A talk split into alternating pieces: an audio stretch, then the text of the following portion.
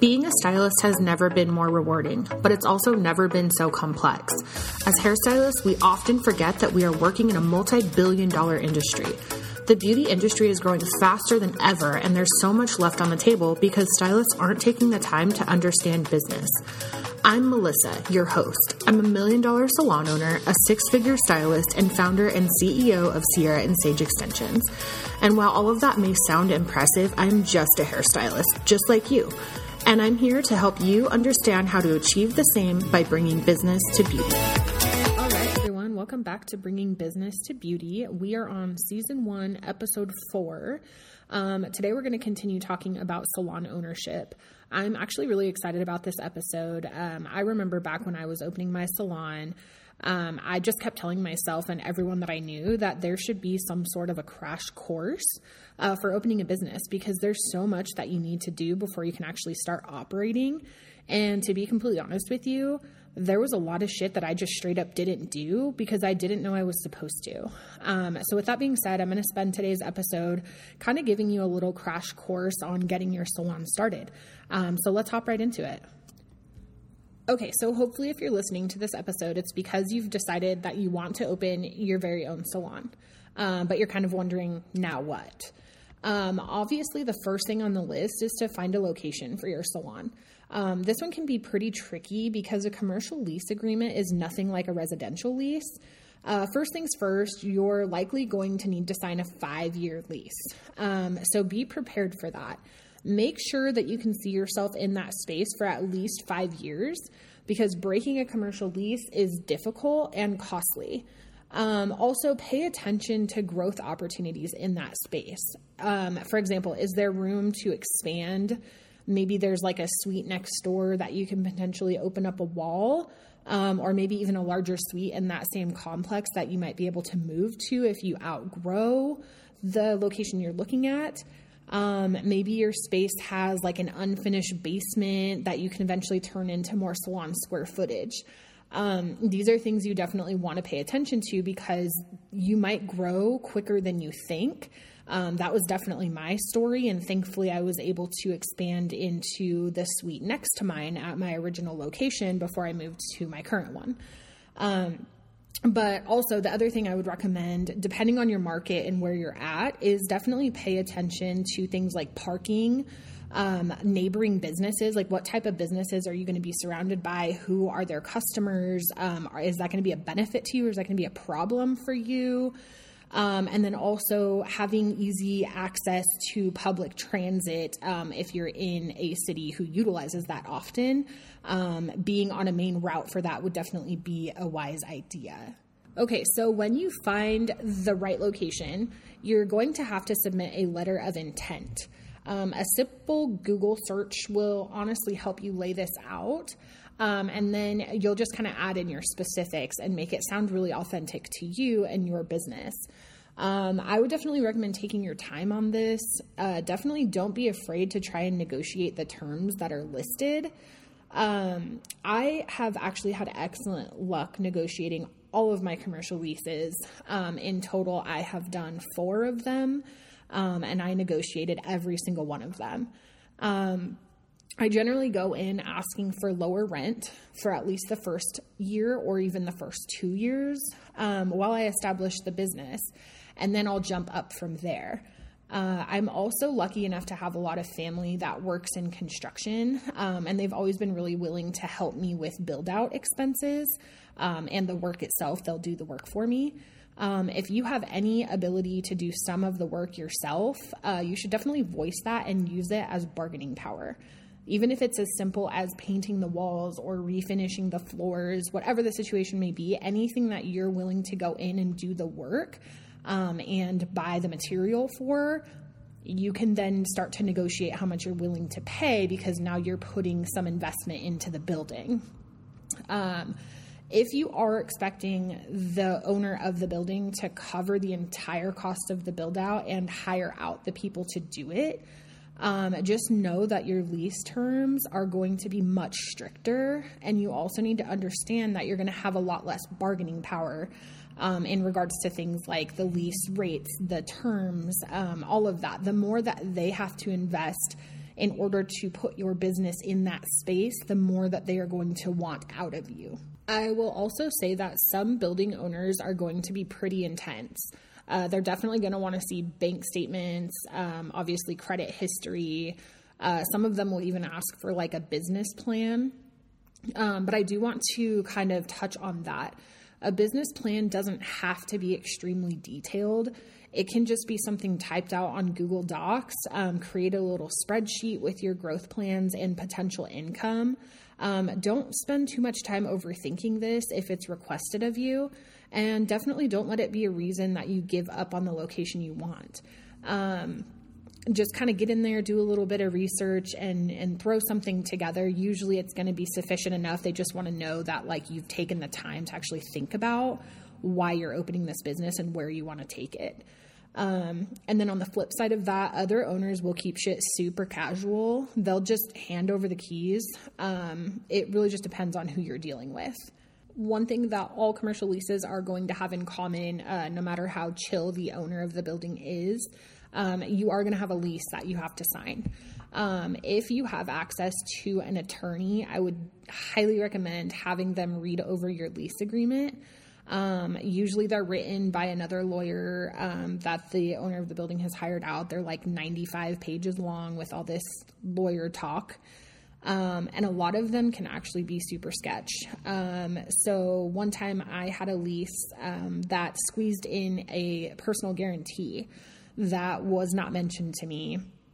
So I'm super glad I had it uh, looked at by my attorney. Um, but basically, a personal guarantee states that if your business fails or closes um, or something happens, you're unable to pay the rent. Uh, the owner of the building can actually sue you personally and seize your personal assets. Um, so things like your home, personal bank accounts, etc. Um, so definitely avoid a personal guarantee if at all possible. Um, for that specific lease, I actually was not able to remove it and I really wanted the space, but I was able to negotiate it.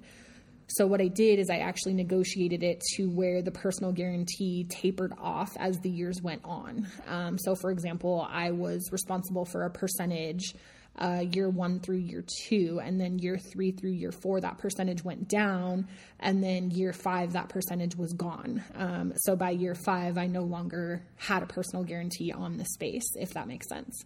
Um, so I would definitely recommend negotiating that or trying to get it removed if at all possible.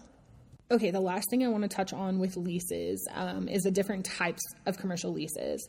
Um, so there's three that are pretty common: um, triple net, gross lease and I think modified gross lease. Um, the most common one in the US, anyway, is actually going to be the triple net.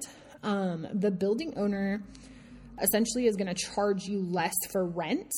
Um, so you're going to pay like one total amount per month, and then it's going to be itemized for the actual lease itself. So that number is going to be lower but then they're adding um, additional monthly fees. Uh, they also call them CAMs um, for things that uh, they're paying for. So things like water, insurance, taxes, they're actually passing those charges on to you as the tenant. Um, so, I mean, that one's good and bad. That's what I'm on.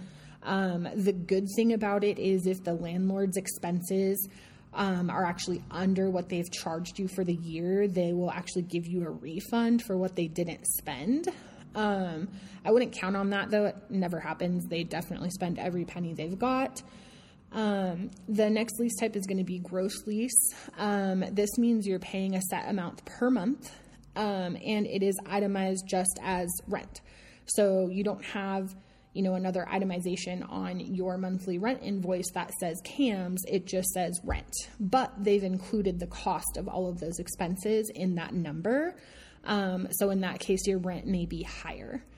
Um, the last type is modified gross lease. Um, it's probably the most favor- favorable one um, for a tenant, but I would say it's damn near impossible to come by these days. Um, essentially, it means that you pay one price for everything, and the price will never fluctuate for the entirety of the lease. So even if like their property taxes go up or the cost of water goes up or trash or whatever it is that they're paying for, they can't come to you and say, hey, our expenses went up, so now so do yours. So if you happen to find a landlord who's willing to do that lease type, um, consider yourself lucky. Um, I actually do want to say one more thing about the lease. Uh, make sure that whatever rent you are signing up for, you can afford it on your own. Um, don't ever get yourself in a situation, especially when you're first starting out, where you are depending on others to cover that expense. Um, financial desperation is not a fun place to be. I've definitely been there. Um, it basically is usually followed by very poor decisions. Um, you essentially lose all control of your business and what you really want when you have financial desperation.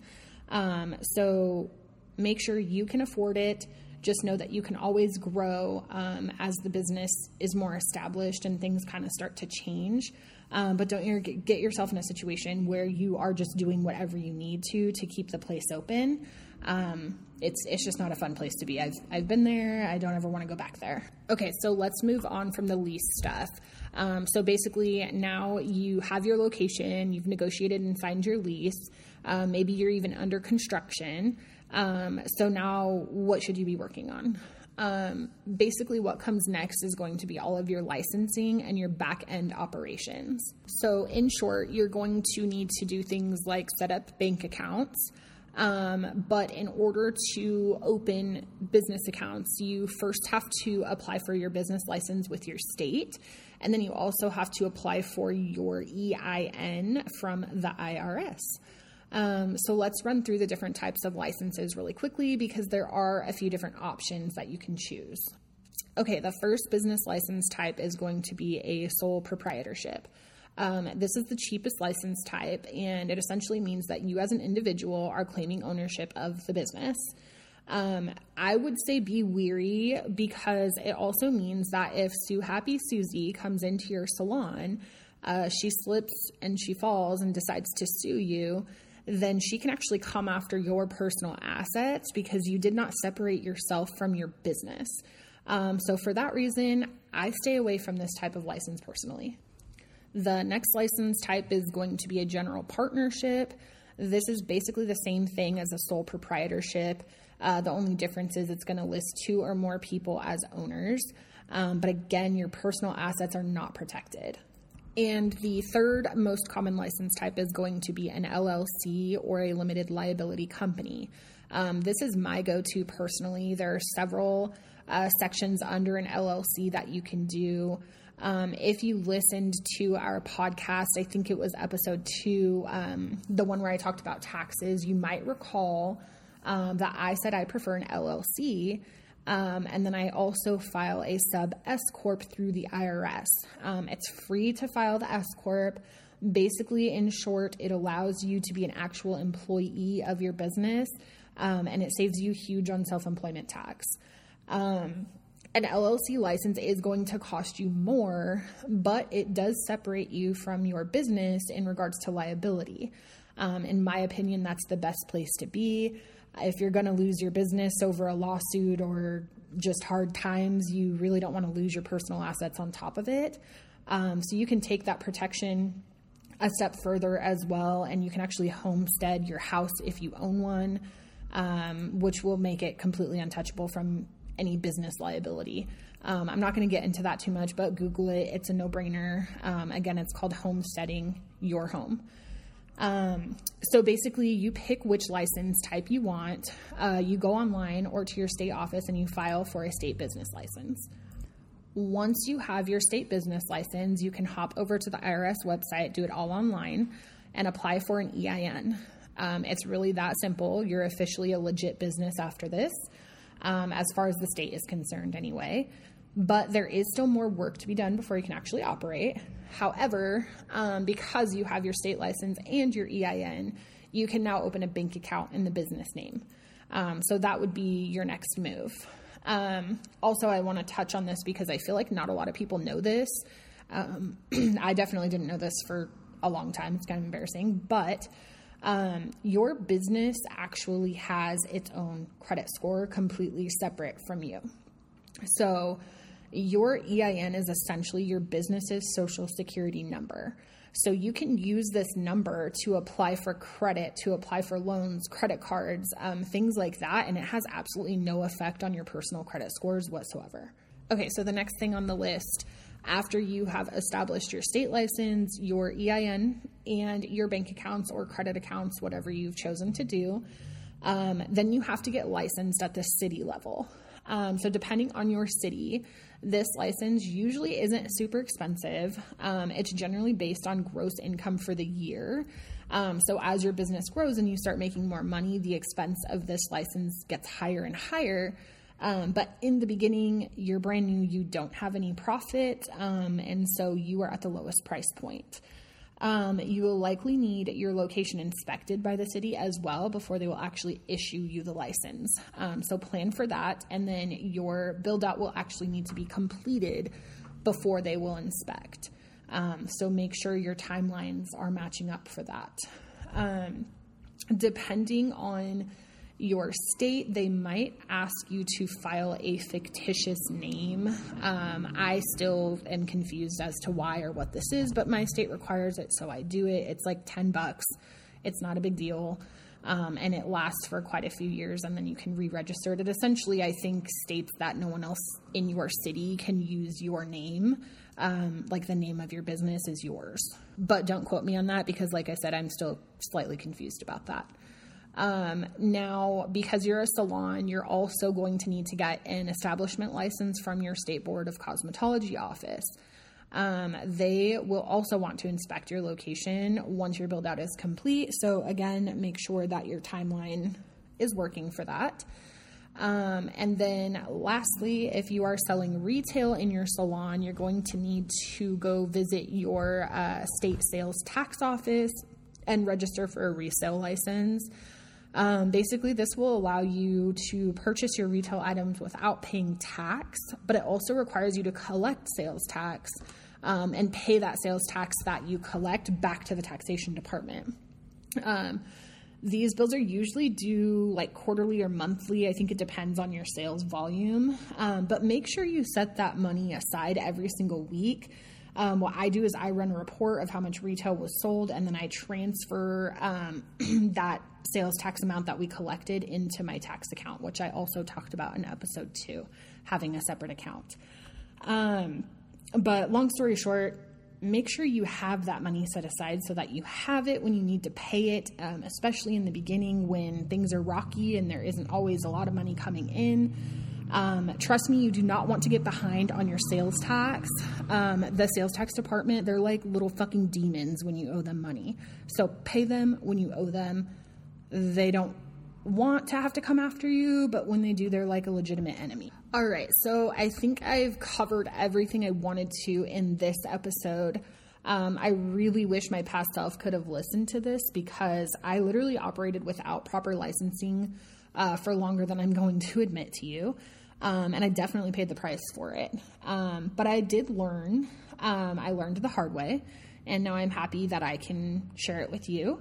Um, so, yeah, basically, as you can see, opening a salon really comes with a long to do list. Um, and everything has like these high pressure deadlines, um, and everything needs to time out just right, and it won't. Just know that it won't, and just roll with it. Um, but just know that when you do things wrong, um, the city and the state offices, like the people who work there, they're going to talk to you like you're a complete idiot. Um, I remember when I was opening the salon, like I said, I knew nothing. And so I went in there and I'm like, uh, hi, I'm 23 and I'm going to open a business. Uh, what do I need to do? And they basically just made me feel like I was making the worst decision I ever could because I'm just a complete and total idiot.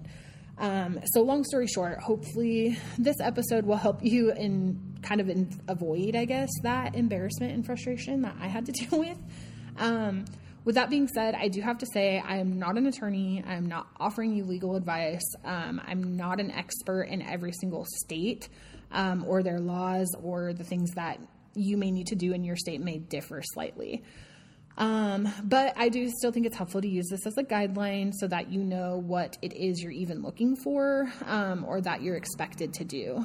Um, with that being said, We will continue the salon ownership topic um, back here in two weeks. I will be discussing different ways to structure your salon um, and how to do that correctly. So, again, thank you so much for listening. We'll see you back in two weeks for bringing business to beauty.